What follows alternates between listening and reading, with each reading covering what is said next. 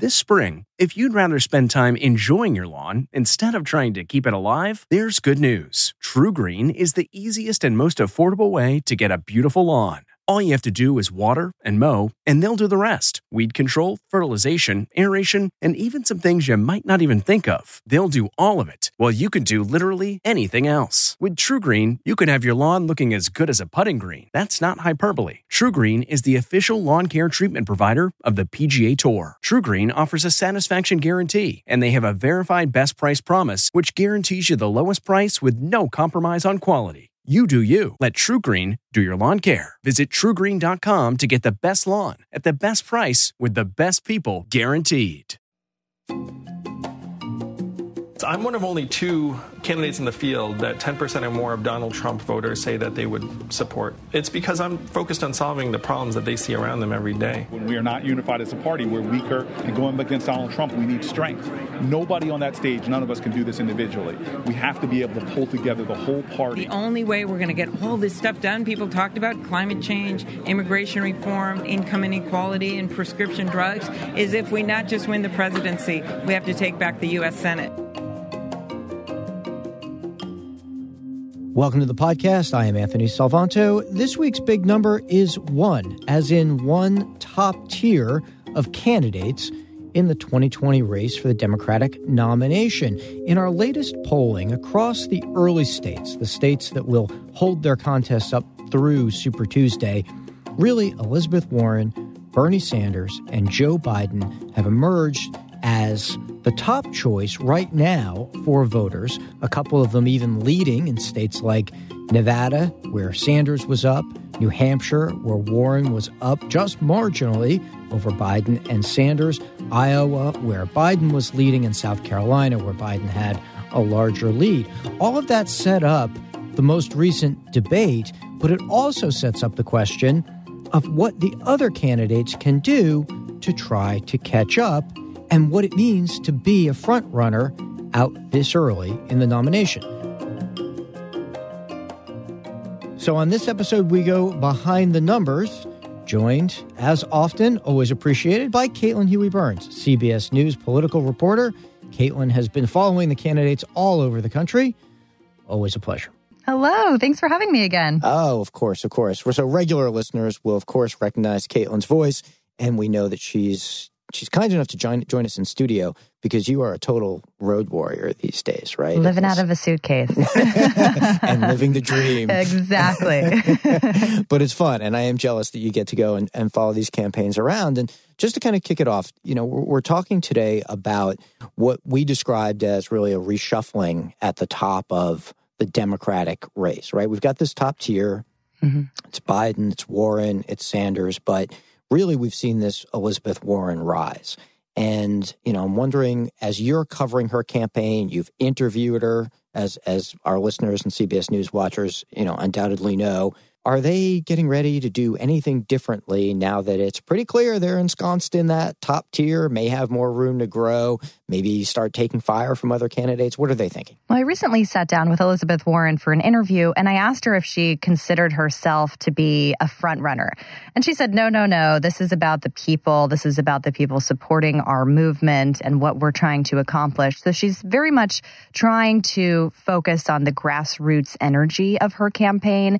But it's interesting because I went out with her to follow her first campaign stop in Iowa in January. And I remember talking to voters there who were very interested in her. She had a lot of fans. I talked to one voter who said that she named her Roomba after Elizabeth Warren because it cleans things up. So she had this kind of small but passionate following, people who had covered or followed her career for a long time. But even among her supporters there in January, several of them told me, you know, I really like her. I'm just really worried that other people might not find her able to be Donald Trump. And what we're seeing now in our CBS News Battleground Tracker poll is that more of her supporters are finding her uh, fit to beat Donald Trump. This kind of electability question that we've been talking about in various ways, that voters themselves have been talking about as they kind of place this premium on defeating Donald Trump. So I think that kind of movement is is really interesting to me. And what the campaign has focused on from the very beginning is organization. And we're really starting to see that pay off, at least now at this point in the campaign. I was with her recently in New Hampshire. It's a hometown crowd, certainly, because she's just over the border. But the energy and enthusiasm for her campaign there was really unlike anything that I've seen recently. So that kind of organization, but by which I mean hiring lots of staff on the ground, the the door knocking, the canvassing, the building up momentum kind of among you know your friends and family and community, that kind of grassroots effort, they invested pretty early on, spent a lot of money doing it, and there were questions about whether that was sustainable. Well, right now, it seems, again, at this point in the campaign, because things can change, that that is paying off for them. When you sit down with a candidate, when you sit down mm-hmm. with Elizabeth Warren, tell us what that's like. Do you get a very prescribed amount of time? Do they say you have five minutes, you get in three questions, or is it a back and forth? How does that go? You know, it's interesting because we are all of us are covering these campaigns. We're with these candidates all the time. So there's so many of us. It's really hard for them to remember who we are. They just are kind of used to this big pack of, of reporters following their every move. And it's not, oh, it's Caitlin again, or hi, Caitlin. No, you know, and, and we have a, in, if I can give a plug for our fabulous CBS News embed, yeah, who yeah. are on the road with these candidates at every single stop and are following their every move. These candidates are, are, are used to this kind of thing, especially those who have been in Congress. I used to cover Congress before uh, this job, and you know, you just go up to lawmakers in the hallway and ask them questions, and so they're kind of used to this kind of thing. So for these sit-down interviews, you really have such a limited amount of time, especially on a weekend where they have several other campaign events. But to be able to sit down with them and kind of ask some questions about their campaign, but also some other things, you know, people that they're talk that they're talking to on the campaign trail, how they are assessing comments that they hear from voters. Remember, these candidates are interacting with voters on the selfie lines. Uh, they're meeting them face to face, and people. What I'm struck about covering this campaign and others in the past too is how much people really pour their hearts out to these candidates. They share really deep personal stories about their health care, about their family, about their own kind of, you know, personal struggles because they're looking for leadership on those issues. You know, I asked Bernie Sanders about this actually recently when I was interviewing him. Kind of, how does that make you feel when people come up to you and share all this information? And it's interesting because Bernie Sanders is not doesn't really talk about anything personal, but you know he he suggested that this is really what is driving him. That he's hearing from people about the high cost of prescription drugs. They're not able to get access to health care. Things are just kind of feeling stacked against them. And and you really realize that this is shaping a lot of the campaign for a lot of these people. So they learn as they go. And I think that's probably the overarching argument in favor of people who say, you know, New Hampshire should go first or Iowa should go first, right? It's that being forced almost to spend time listening and hearing from voters. And really, anybody who's become president or run for president has gone through that process, right? We know the we know what the detractors say about that. It's not mm-hmm. necessarily a representative place, and et cetera, et cetera. But but th- that's kind of the argument for it. So it's interesting to hear how it motivates or changes the candidates themselves. Mm-hmm. And, you know, it also brings up, I think, the question of what happens to what we call the lower tier candidates. And, you know, we, we put that label on because, okay, they're not getting as much support right now. But we also know, as you've said, that it's early. We've often seen historically people who were in the single digits ultimately rise up. What are you seeing from those candidates? You know, whether it's, you know, Buttigieg sort of had a, a moment mm-hmm. in the mm-hmm. polls there. He's, he's kind of leveled off. A Cory Booker, we know, who's put mm-hmm. a lot of effort into some of these places. When they go and they're talking to people, what messages and what ways are they looking at to try to break out, for lack of a better word. Right. Well, Cory Booker's a good example, and we talked to him recently as well, and he kind of noted that he doesn't want to be at the top of the polls right now. Now, that's someone that's coming from someone who's not at the top of the polls, but his argument is that when you are the front runner or when you're at the top of the polls at this stage in the campaign, all of this scrutiny is applied to you and it doesn't always last. That position doesn't always last. And we'll see if it does for some of these other candidates. Um, but it does give these lower tier candidates some kind of hope at advancing. And a lot of them actually point to the campaign of Barack Obama in 2008, who was lower down in the polls, kind of came out of nowhere really and, and was able to win Iowa. And of course, we know how that all went. So they, they cite him constantly. The difference, of course, though, is that it's a different kind of campaign this time around. There also are more so, more candidates. So many candidates, exactly. Right. There are so many candidates. And it is very difficult to break through. And the other main difference is that because there were fewer candidates then, Barack Obama was polling much better uh, than mm. a lot of mm. these lower tier candidates are right now. So the challenges are different. So, looking bigger picture, and for listeners, we're here with Caitlin Huey Burns, who is kind enough to join us here in studio, CBS News political reporter, while uh, she's back from the from the road. Caitlin, so you look at the poll numbers, and we often just rank order people, right? Who's in first, who's in second, whatever, and and maybe we shouldn't do that all the time, but we do. And and you look at those numbers, though, the absolute numbers, and we're talking about twenty odd percent. Mm. So even a front runner right now is in the is in the twenties. You don't have to even get a majority to be the front runner. And so that speaks to the fact that it's, you know, the, the conventional terms, you know, the fractured field or the, you know, the large field. But you know, on the other hand, you could say, well, you really only need to get to 15% to be a top tier candidate. Exactly. And that's a great point, too. And we've discussed a lot on this program about how delegates are awarded proportionately. So you don't have to, you know, necessarily win the state to become to, to gain some delegates. So a lot of these candidates, you know, we've talked about, you know, Senator Bennet and Governor Bullock and some others, they're all really kind of camping out in Iowa lately mm. because they're kind of hoping that if they are able to just meet a lot of voters face to face and kind of show that, look, I'm here, I'm listening to you, I'm talking to you, that at some point they can start to, to gain traction. But it is really hard, especially when you have someone like Joe Biden in the race taking up a lot of oxygen, and also someone like Donald Trump. I think they are competing with him kind of every day in a way in terms of media coverage, in terms of trying to break through. And the Trump campaign knows that exactly. for sure. And they're going to insert themselves and they're going mm-hmm. to make sure they're in the news all the time. And Right. Exactly. That, Take um, recently there was a uh, climate town hall, climate change town hall, where all these candidates were speaking, mm. and the Trump campaign came out with Trump straws. So they are, you know, watching this field very closely and trying to inject themselves in pretty much every conversation. The Trump straws, which sold well, from I'm told are, are plastic straws, and it was a pushback against the idea of converting to plastic uh, to uh, paper straws, exactly, which were weak and flimsy, and right. you know don't, uh, exactly. don't, don't do as good a job, but more eco friendly. Suppo- you know, supposedly, right, right, right. Well, look, I, you know. One of the things that strikes me about the underlying sort of sense or desires of the electorate out there, if you get away from the candidates and you just think about what do voters want and what they're looking for, which could help determine, obviously, whether anybody else can rise up. You know, we've seen this movement towards voters saying the Democrats should take a more progressive message than even they had under President Obama.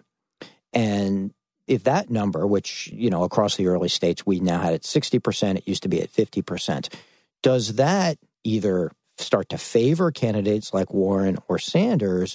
And does it start to make Joe Biden say, okay, you know, he's got to start to appeal to more of those folks who label themselves very liberal because that's what folks want. And and how are those campaigns? How is his campaign adapting to that from what you've heard? Yeah, this was one of the most interesting data points in the poll, I think, because I think that as we're talking about this tier that's formed, this question and the answers to it really represent kind of what the party is actually debating when well, they're well, trying to figure out. We You're welcome. We I think you did a good job with that. a small plug. Um, you have someone like Elizabeth Warren and Bernie Sanders, of course, saying, look, we need big structural change. We Elizabeth Warren's campaign slogan is dream big, fight hard. She has said that you know why are we going through this process if we're not going to talk about things that that we can do joe biden has been talking a lot about the obama administration how obama picked him to be vice president there's of course a reason for that Obama is still very popular among Democrats and especially among African American uh, Democrats. Joe Biden does really well. The question, though, is whether we're going to get into this debate, and maybe it happens on the actual debate stage of whether the party wants to move beyond the Obama administration or just kind of get back to, to normal, as you will. The latter is reflected in Joe Biden's campaign, the former in someone like Elizabeth Warren's campaign. Normal being, as they define it, something pre Donald Trump in the minds of a Democrat. Exactly. And and that's kind of what Joe Biden has been saying on the campaign trail a lot. He's talked about this as the battle for the soul of the nation and he has said that he got into this race because of Donald Trump. And so you're seeing kind of I think that question really reflects this significant debate that the party's having. But it's also interesting to me that the policy specifics that the Democrats are debating now, there's almost this, this sort of threshold. You have to be really policy specific in order to get in or be in that top tier. You know, we see in the polling Elizabeth Warren's ranked very hard, high on being knowledgeable about the issues. We see whether it's Biden or Sanders, both of them get their supporters saying, well, it's because we like their policy proposals. So you have to sort of meet that threshold but then you've also got to have one eye toward the general at some point thinking about how you, you know, win over voters who may not be as enamored with those proposals. Exactly. And that's why you hear someone like Biden say things like, I support these ideas. I like the way the conversation is going, but we also have to be realistic. That is kind of a practical approach and a general election approach but we're in a Democratic primary right now. We're seeing kind of the enthusiasm around, you know, let's look at where kind of the energy, at least at this point of time in the party is. It, it is seeming to, when you look at the crowds, someone like Elizabeth Warren and Bernie Sanders are getting uh, the interest uh, is, is kind of around what those campaigns are talking about. But those are also the most, you know, some of the most highly engaged voters right. at this point. Right. So that's also something important to point out that at this stage in the campaign, a lot of the people showing up for these events are people who have been paying attention.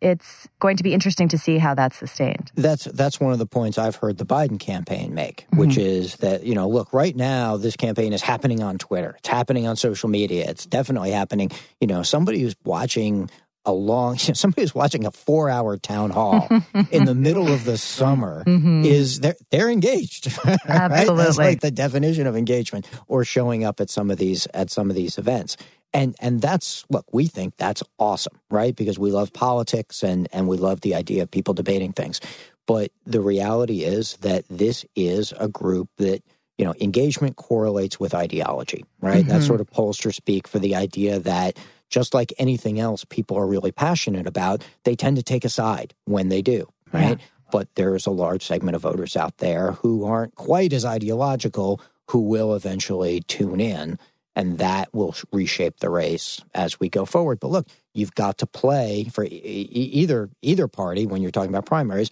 You have to play in the space that you know you you're given, and that's where those voters are. Exactly, and and it's interesting because I a couple of weeks ago was following Biden around South Carolina.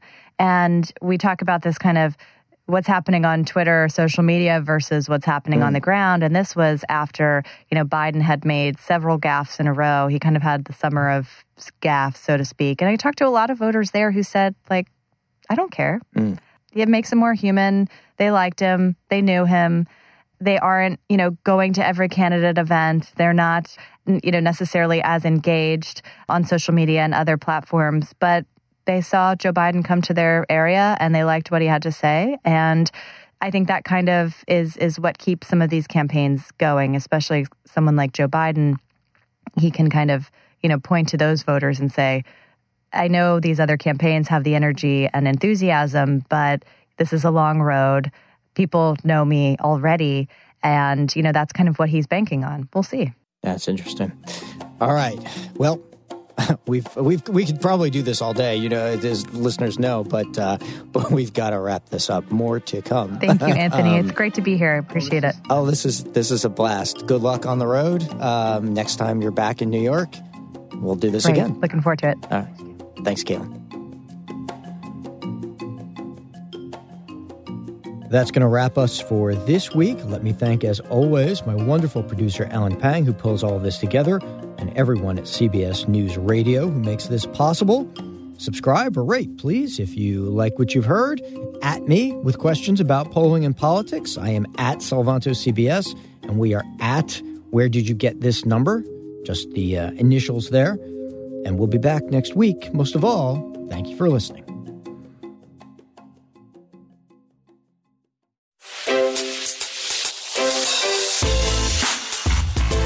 Hi, this is Jill Schlesinger, CBS News business analyst, certified financial planner, and host of the Money Watch podcast. This is the show where your money is not scary and it's not boring. It is a show that's all about you. It's your questions that make it possible for me to provide unconventional and entertaining insights on your money, and maybe more importantly, on your life. I'm going to be your financial coach, someone who brings common sense and an insider's perspective on how to manage your money and your emotions. And I promise we are going to have a little bit of fun along the way. Have a question from retirement to career changes to college funding? Just send us an email at askjill at jillonmoney.com. Follow Money Watch wherever you get your podcasts. You can listen ad free on the Amazon Music or Wondery app.